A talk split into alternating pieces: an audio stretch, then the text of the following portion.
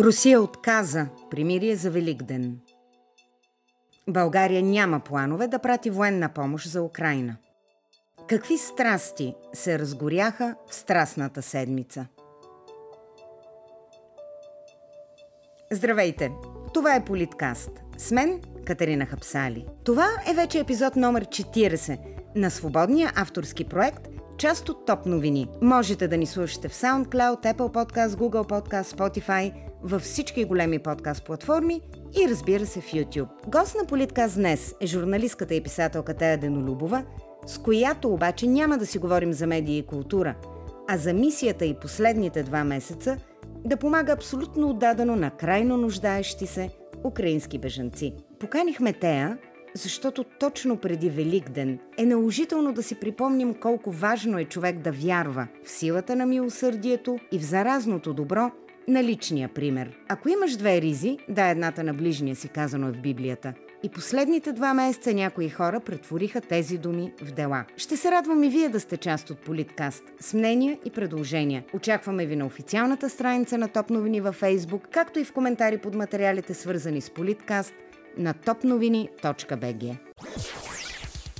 Ден преди Великден обръщаме поглед назад към тази страстна седмица, защото тя беше такава не просто в църковния календар. На повърхността и наистина изплуваха всякакви страсти и ако трябва да бъда честен до край, все си мислех, че идващият празник някак ще смекчи общия тон. Та нали дните преди Великден трябва да ни учат именно на надежда, защото да се надяваме е също умение и на това да откриваме светлината дори в най-мрачните за нас – и за човечеството моменти. В крайна сметка животът е прекрасен, но напоследък, уви, той е прекрасен по начина, който видяхме във филма на Роберто Бенини. Нали си спомняте за таткото в живота е прекрасен, който лъжеше невръстния си син в концлагера, че всичко това е просто игра, която трябва да се спечели. Толкова често, наблюдавайки кадри от случващото се в Украина и общувайки с украински бежанци, се сещам именно за тази лента. И никога не искам да ми се налага да бъда майка,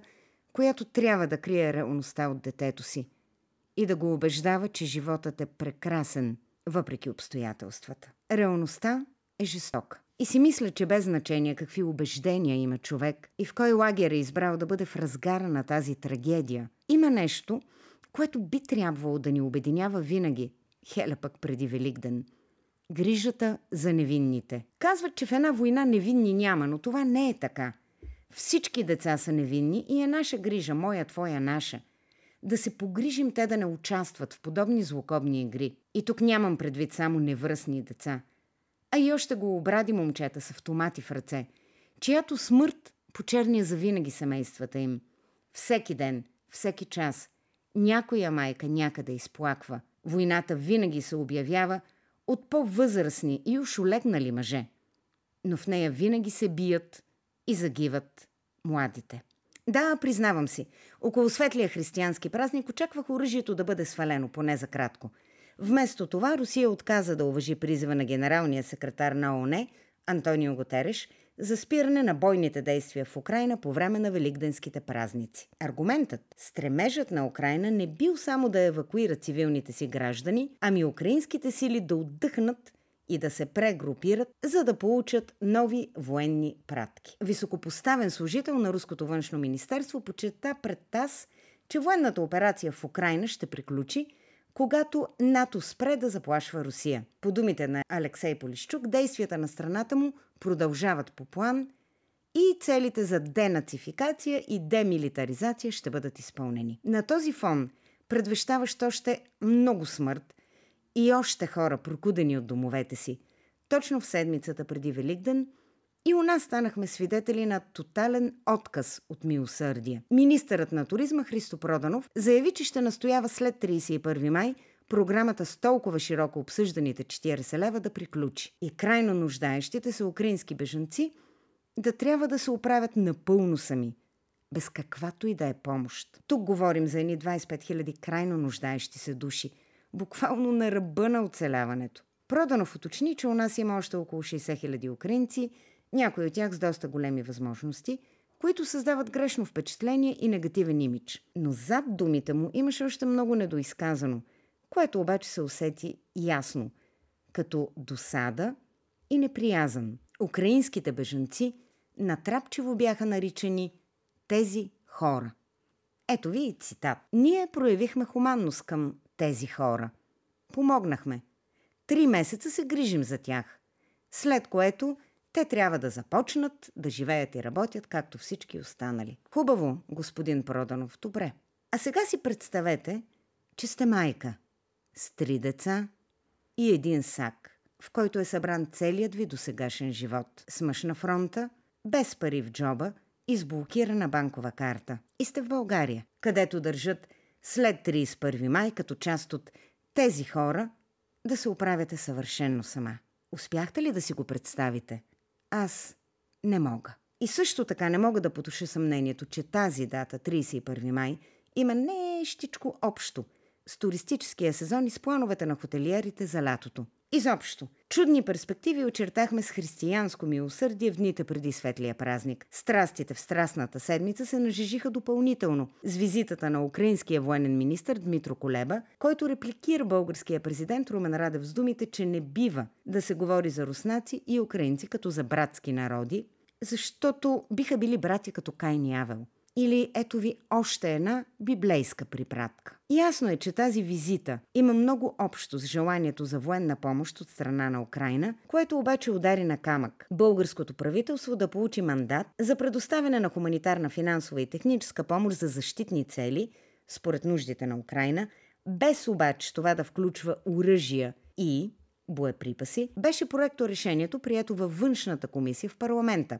То беше по предложение на Продължаваме промяната и получи подкрепата на 11 депутати срещу 5 гласа против и нито един въздържал се.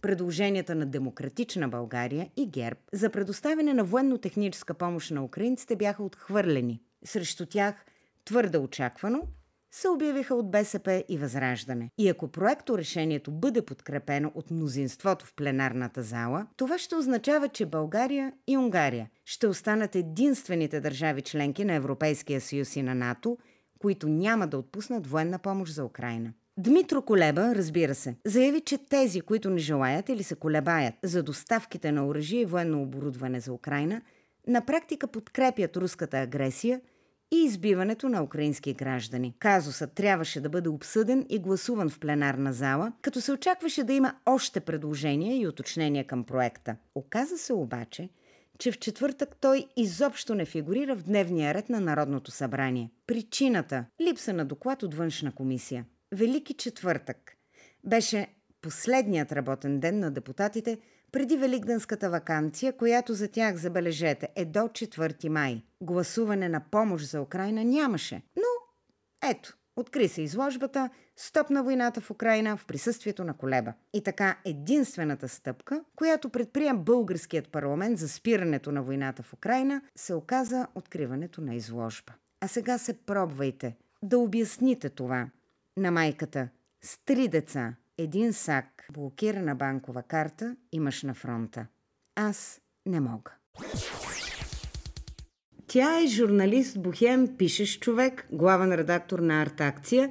Напоследък обаче акцията е сякаш повече от арта в живота й. Вече два месеца младата дама до мен активно помага на украинските бежанци у нас и за нея това се превръща в съкровена лична кауза. Представям ви Тея Денолюбова, точно в деня преди Великден, когато е добре да се замислим всъщност за всички малки и големи възкресения, на които можем да акушираме и като човешки същества, и като граждани с будна съвест. Намираме се в Каза Либри. Здравей, Теа, и добре дошла в Политкаст. Здравей, много благодаря за поканата. Много ми е приятно да се видим. За мен е удоволствие.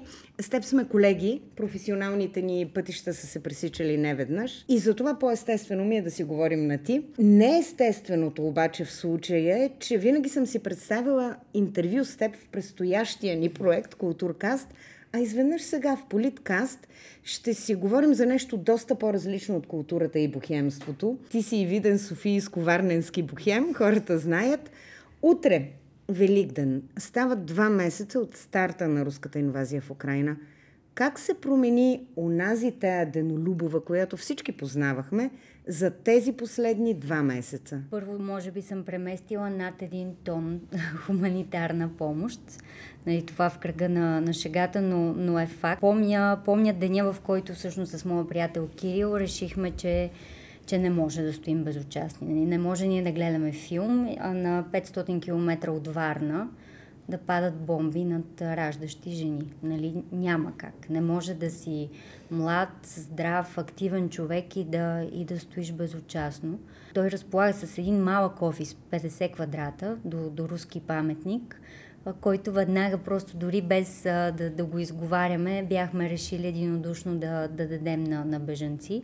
Така се започна. Пуснах един пост в, в група и оттам вече така се започна с вълната от хора, които имат нужда. Защото има страшно много злоупотреби в тези групи, много мъже, които, които пишеха на жените, че имат свободна къща, нали всички тези ужаси. Говорим за българи. Адове, да.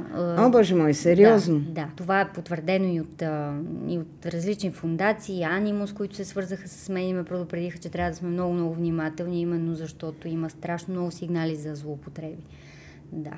Това просто не съм очаквала, че, че може да има някаква подтема в целия този ад, но, но има.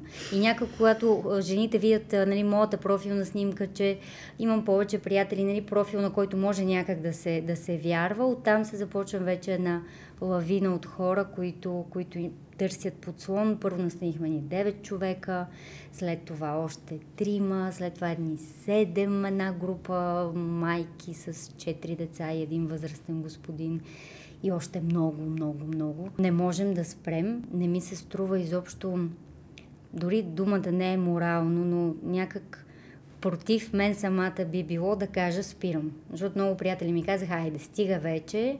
Минаха примерно 20 дни, спри, работи си и достатъчно направи.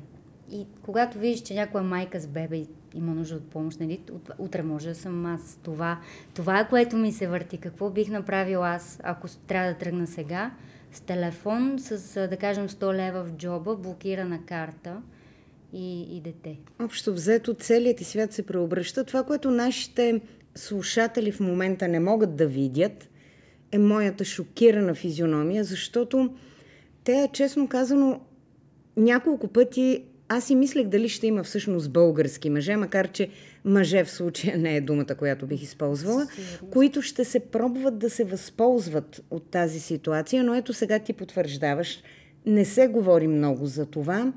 Аз не мога наистина да си представя, ето утре Великден, не мога да си представя какъв човек трябва да бъдеш, за да се възползваш от нечия позиция на жертва. Ти имаш ли определение за такива хора? Дори демон мисля, че в случая е комплимент. Нали, ти трябва да си опериран от всичко човешко, за да, да се възползваш дори да първо нали, финансово, защото има и такива измами, след това сексуално, психически, също така има много сигнали за трафик на хора. Оказва се, че ние сме страшно удобен така, кръстопът за, за трафик. Има много изчезнали хора, понеже няма никакъв контрол на границата. Не се следи кой излиза от Украина, кой влиза в България а, кои са колите, които извозват. Изобщо по-страшно, отколкото можем да, да си представим. И за съжаление, колкото повече детайли разбирам всеки ден от приятели, които помагат, а, някак цялостната картинка ми става още по-тъжна. Ти самата си майка, преди да почнем да си говорим конкретно по тази тема, си говорихме всъщност за твоята дъщеричка, която има мнение по абсолютно всички въпроси и аз даже ти казаха ми няма на кого да приличам. Добре, когато вечер се прибереш при Кая, как успяваш да се усмихнеш и изобщо как се отърсваш от цялата тази енергия? Понякога човек знае прекалено много. Не си ли събрала твърде много тъга тези два месеца? Истината е, че може би първите 20 дни ми бяха най-тежки, защото нямах никакъв механизъм за преработване на, на тази тъга. И сега това, което се опитвам всячески, за да се спася, да се съхраня, за да успея да помагам, е просто да, да действам, да не мисля толкова много, да го приемам, да звучи глупаво, но по-професионално. Тоест има проблем, трябва да се намери решение. Пазя се, честно казано, вече се пазя от личните истории, защото наистина натрупах страшно много. И имаше моменти, в които дори, дори детето не те зарежда, което нали, вече е признак, че нещо не е, не е наред. Страстната седмица започна с интервю с теб а, по BTV. Сега ние връзваме пандълката в самия и край преди Великден. Кои са страстите в българското общество, които успяха да те изненадат? Освен това, което ти спомена за тези български мъже, които, ей богу, още не мога да го асимилирам, се пробват да се възползват от бежанките. Какви други страсти успяха наистина да те изненадат, да те шокират? Знаеш ли злобата, основно? Ето, злобата е нещо, което аз съм изключително спокоен и търпелив човек, но злобата ме вади просто извън, извън мен, откачам. Тази злоба, това съревнование за тези глупави 40 лева, за които се, се говори, откакто е започнала войната и за това как за украинското дете има място в детска градина, за българското няма. Имаш един страхотен статус във Фейсбук, не помня, не помня на кого се Емил Джасим го бяхме обсъждали, какво трябва да направиш за да заслужиш тези 40 лева, да си представиш, че си майка, сама си, мъжът ти го няма, буташ а, количка или едно дете, друго държиш, има температура, ти нямаш пари, не знаеш дали мъжът ти е жив, ето това е цената на тези 40 лева. Нали, на и кой би я платил, да, честно кой би казано. платил. Гледам някак да, да се фокусирам върху добротата, защото пък другото, което не очаквах е тази огромна вълна от доброта. И си мисля, че, че останалите просто не заслужават да им отделяме време. Именно в ден преди Велик ден, моята искрена молба към всички от тези, които по някакъв начин завиждат, дразнят се, роптаят срещу помощта към, към украинските беженци, просто да за секунда да, да се обърнат към себе си, да се сетят за някого, който обичат и да си представят, че го няма. Защото това се случва с, с хората в момента. Нали, да, да го няма мъжът ти, да трябва да родиш в бомбоубежище, да не знаеш дали е жив, да не знаеш дали ще видиш родителите си или брат си. Ти спомена, че не е хубаво наистина да говорим за някои от ниските страсти в обществото, но няма как да не те попитам нещо. Всъщност основният рефрен, един от основните рефрени на най-яростните критици на подкрепата за украинските бежанци е, че и преди е имало бежанци в България, например след събитията в Сирия, но не сме обръщали дори частица от вниманието, което обръщаме сега и даже сега тук ще ти а, дам един абсолютно директен и конкретен цитат, защото не изглеждат като сладки славянчета. Така, твоя коментар, би ли се втурнала да помагаш със същия план на дечица, които не изглеждат като, отново цитат, сладки славянчета. Да, т.е. не изглеждат като мен, защото аз също а, получавам страшно много коментари, че помагам на... Да, да, да, виждам, че си изненадана. Помагаш на украинките, защото те приличат на теб, просто защото по някакво стечение на, на обстоятелствата от моя род, едната, цялата част от моя род сме руси с сини очи. Окей, okay. но аз съм помагала и преди в беженски центрове, носила съм много, много дрехи, играчки. Плюс това, тук е една голяма нали, скоба да отворя. Нормално е човек да се чувства по някакъв начин по-съпричастен към нещо, което чисто дори географски е по-близо. А да ние, ние се разбираме дори с тези хора. Смисъл, ние говорим на, на един език. Аз не говоря нито украински, нито руски, но аз се разбирам с тях. Нали, нормално е да имаме някакви кръгове на близост. Друг, нали, друг аргумент, така, в кавички, е винаги, когато ми кажете ми за българите какво правиш.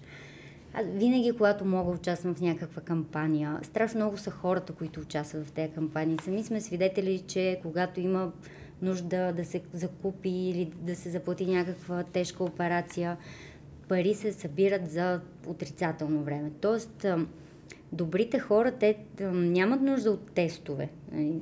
Не е необходимо. Те, те действат тихомълком през цялото време. Просто в момента вълната е толкова голяма, че слава Богу, те излязоха наяве, нали, тази цялата доброволческа вълна.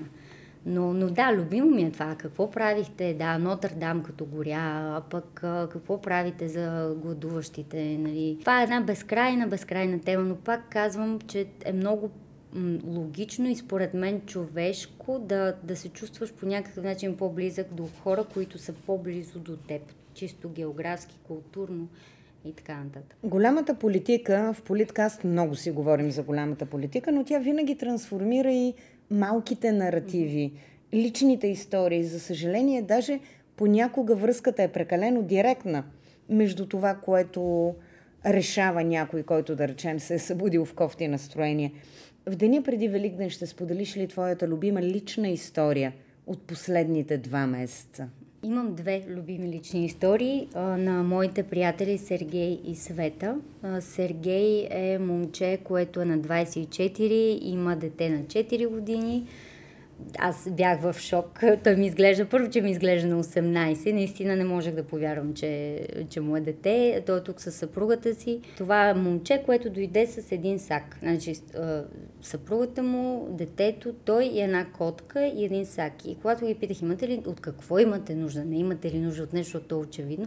Те казах, не, не, нищо. И се започва, нали, тази цялата тяхната прословута скромност. Не, нищо, нямаме нужда от нищо. Благодарение на Вили Прагер, буквално с едно обаждане и от моя страна е едно изречение, имам нужда тези хора да бъдат настанени сега, той даде чисто новия си апартамент след ремонт в центъра на София, абсолютно безвъзмезно за повече от месец на, на това семейство и през цялото време ги подкрепяше. Нали? Просто Вили ми е, ми е ангел абсолютен.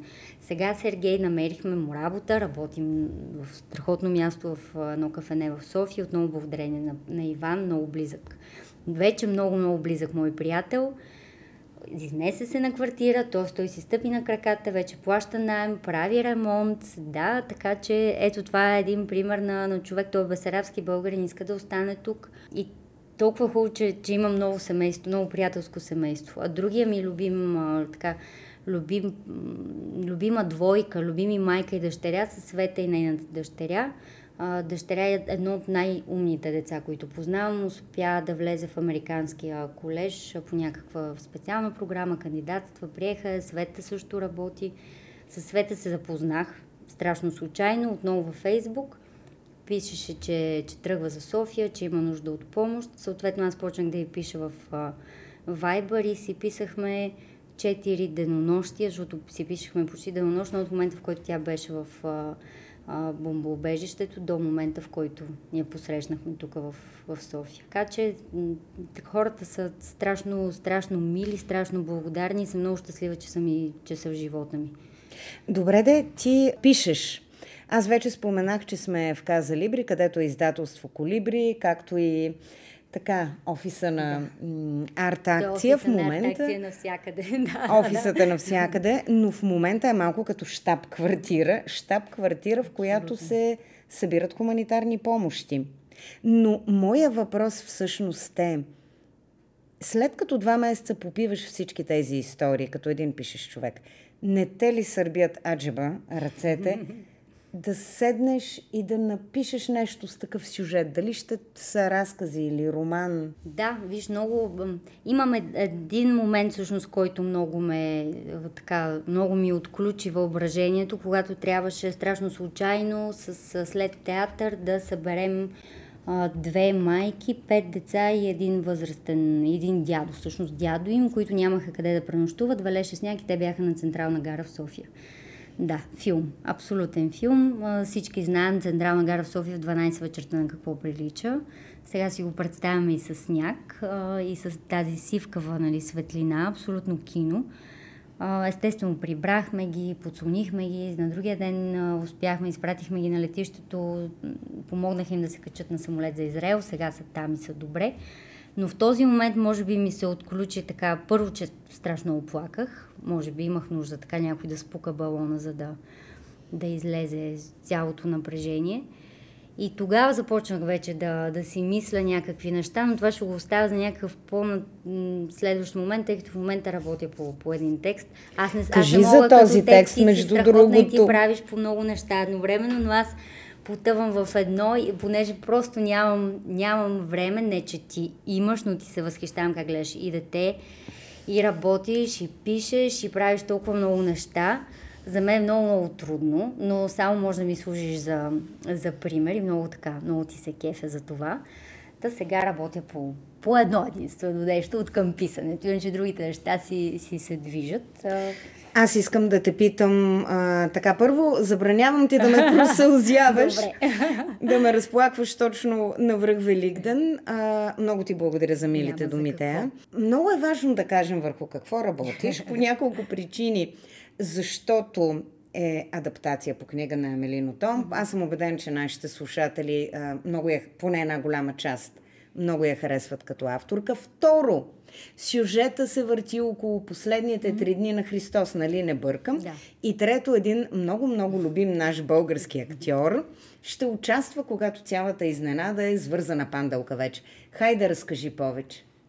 Проблема, първо имаме проблем всъщност и то е, че аз се осмелих да споделя идеята си на, на този въпросен актьор, който е Христо Мотавчиев, който е съпруг на моята сестра. Той е а, изключително досаден, когато трябва да, да се свърши нещо. И аз така ужасно на, на шега прочетох миналото лято жажда на Мелино Том, върху която вече работим и а, отидох един ден в офиса на Съюз на артиста и казаха, бе Христо, имам една идея. И там вече се започна. Осъзнах, че съм направила грешка, защото се обричам на, на дълги месеци труд. Споделих му, че си представям текста като адаптация за, за моноспектакъл. Естествено, той страшно се запали. Веднага, на мига, каза, айде давай, кога ще е готов. Нали, то, при него е така, всичко е за, за вчера. Трябваше ми доста, доста време, защото това е тежък тежък, не, но, но сложен текст а, с нейното чувство за хумор, типично за, за Амелино Том. А, и така към края съм, надявам се скоро да, да сме готови.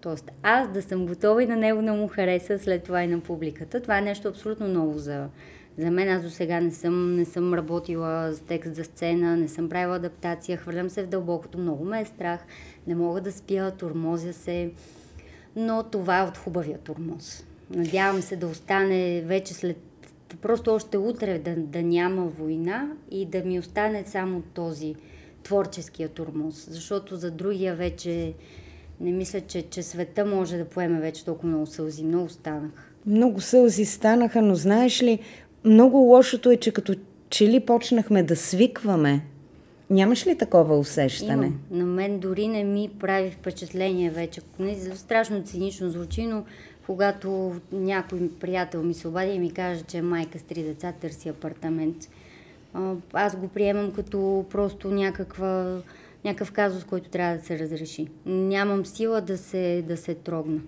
Алек Алексиев, който непрекъснато пътува за, за Украина, заедно с Георги Божилов, той той какви неща ми разказва и чак на моменти му казвам просто спри, не мога повече, не мога, той е страшно емоционален, но да, може би, може би тези всички истории някой ден ще бъдат разказани, но цената е страшно висока.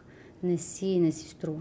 И нали, цената са невинни животи. Я ми кажи, твоята собствена идея за достатъчност, за това, което ти стига, промени ли се? Аз от доста отдавна някак се, се опитвам да сведа до, до минимум нещата, които са ми нужни, което за един телец, както знаеш, е много-много трудно, защото ние много обичаме красивото, храната, така, красивите неща. Но откакто, може би откакто родих Кая, стига ми, стига ми тя. Тя си е мой океан. Нали? Кая на хавайски всъщност означава океан. Така че когато тя, тя си наука, очите и също носят ма някакъв океан, тя ми стига. Тя, Кирил, баща и майка ми, брат ми, сестра ми и ако може да са, да са около мен, в радиус на, на максимум 500 метра. И може би затова летата са ни най- най-хубави, защото успяваме в някакви моменти да се съберем всички и, и нищо друго. Аз не мисля, че на, друг, на хората по принцип ни трябва нещо друго. Да, да, сме, да сме заедно, в моя случай близо до морето, ако е възможно. И и да сме по, по-дълго време заедно и да си отиваме от старост. Е, това, това си пожелавам. Наистина. От старост, а не от война. От старост, да, не от война. Да си отиваме тогава, когато вече... Нали знаеш, хората като старят започват да приличат на ангели, някакви костите им стават по-леки. Помня баба ми, която, която си отида на, на почти 90, а накрая приличаше на ангел. С бяла коса и с сини очи. Ангел, абсолютен. И си пожелаваме така, да си, да си отиваме, когато вече някой изгасва свещичката. но не преди това. Много е красиво тея. Какво би казала всъщност на, на политиците? Ето, ако една млада жена, ангажирана като теб, е изведнъж спусната на масата на преговорите в момента, какво би казала? Ама без много да го мислиш и рационализираш. Спонтанно ми отговори. Да си представят какво би станало, ако те са на фронта и техните жени и деца трябва да бягат с а, блокирани сметки, с един сак, а, може би без паспорти. Да, това ми идва. Аз съм много далеч от политиката. Следя, нали, естествено в час съм, но ядосвам Но политиката, ние може да не се интересуваме от политика, но, но политиката се интересува, се интересува от живо, нас. да, от нас. Да. Имаш ли си твоя лична молитва? О, да. Аз откакто почина баща ми бях на, на 10 и от тогава всяка, всяка вечер си казвам по две молитви, всъщност една, която е към, към моя Бог, защото вярвам, че всеки има свой собствен Бог и една, която си казвам към баща ми, защото според мен той ме чува, Господ е много заед. Нали, това е моята теория, а пък баща ми някак по така лично ми приема молбите и успява всичко да ми изпълни, което си пожелая. И затова си мисля, че всички, които, които ни слушат, които имат по някой, който, който са загубили, а, нека да не забравят да им говорят, защото те, те ще се разсърдят, те са до нас, в смисъл, те, те имат нужда от нас. Така че а, нека на утрешния ден така да, да им кажем по нещо хубаво. И да има място за тях на Великденската трапеза. винаги, да. Тея беше ми изключително приятно. Пожелавам ти възможно най-светлия празник утре. Благодаря и на теб. Благодаря ти. В Политкаст и Топ новини обичаме книгите. Затова във всяко издание на подкаста ще ви представям по едно заглавие с отношение към политиката, економиката и бизнеса, обществените процеси и ярките личности в историята и съвремието ни. Заглавие – което е хубаво да присъства и във вашата библиотека. Днес то е исторически капитализъм на Имануел Уолърстин. Истината е, че тази книга е всъщност завършена и публикувана в далечната вече 1983 година, но у нас излиза чак сега, с клеймото на Катахон импринт на издателство Изток-Запад, което със сигурност – трябва да ни накара да се замислим защо и как наистина ценни произведения на световната мисъл стигат до нас с такова забавяне. Аргументът с предишния строй в случая не въжи. Много време изтекло от промените през 89 Така или иначе, тези от нас, които са искали да прочитат исторически капитализъм или historical capitalism, оригиналното заглавие, вече са го направили. Но е наистина прекрасно – че книгата е отскоро достъпна за всички читатели на български. В превод на Боян Костов. Наричат Имануел Уолърстин, нейният автор, майстор на теорията на световните системи. Но, всъщност роденият през далечната 1930 година в Нью-Йорк Уолърстин е социолог по образование, не е економист.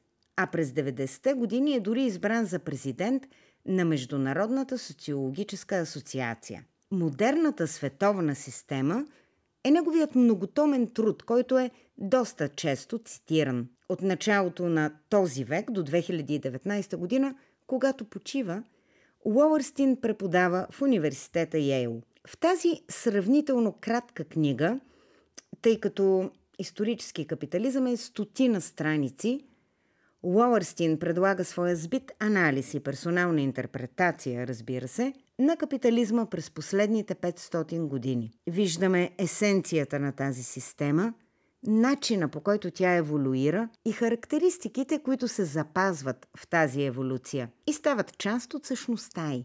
Появата и развитието на световния пазар и този на работната сила очевидно са теми, които и тук занимават Уолърстин – а сред основните твърдения на автора е тезата, че всъщност капитализмът е довел до крайното обедняване на страните от глобалния юг. Според Уолърстин, докато те остават в рамките на световния капитализъм, економическите и социални проблеми на развиващите се държави ще се задълбочават. Разбира се, тук отново прави уточнението, че книгата е публикувана за първи път през 1983 година.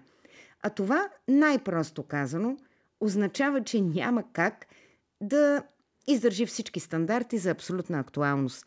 По-ценното обаче са глобалните размишления за Лоурстин и не случайно исторически капитализъм е считан за един от най-провокиращите трудове и влиятелни оценки на капитализма. Всъщност говорим за една наистина съвременна класика, която чак сега излезе на български. Така че не е зле да присъства и във вашата библиотека.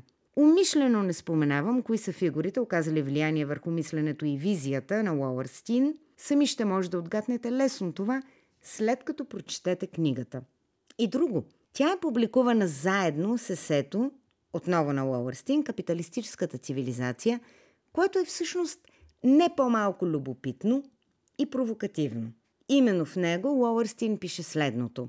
Къде ще се озовем накрая – защото от хаоса се ражда нов ред. Не можем да знаем със сигурност нищо, освен едно. Капиталистическата цивилизация ще залезе. Нейната конкретна историческа система вече няма да я бъде. Единственото, което ни остава да направим, е да предначертаем няколко възможни альтернативни исторически траектории. Е, със сигурност вече сте достатъчно провокирани – за да потърсите тази книга Исторически капитализъм на Имануел Уолърстин.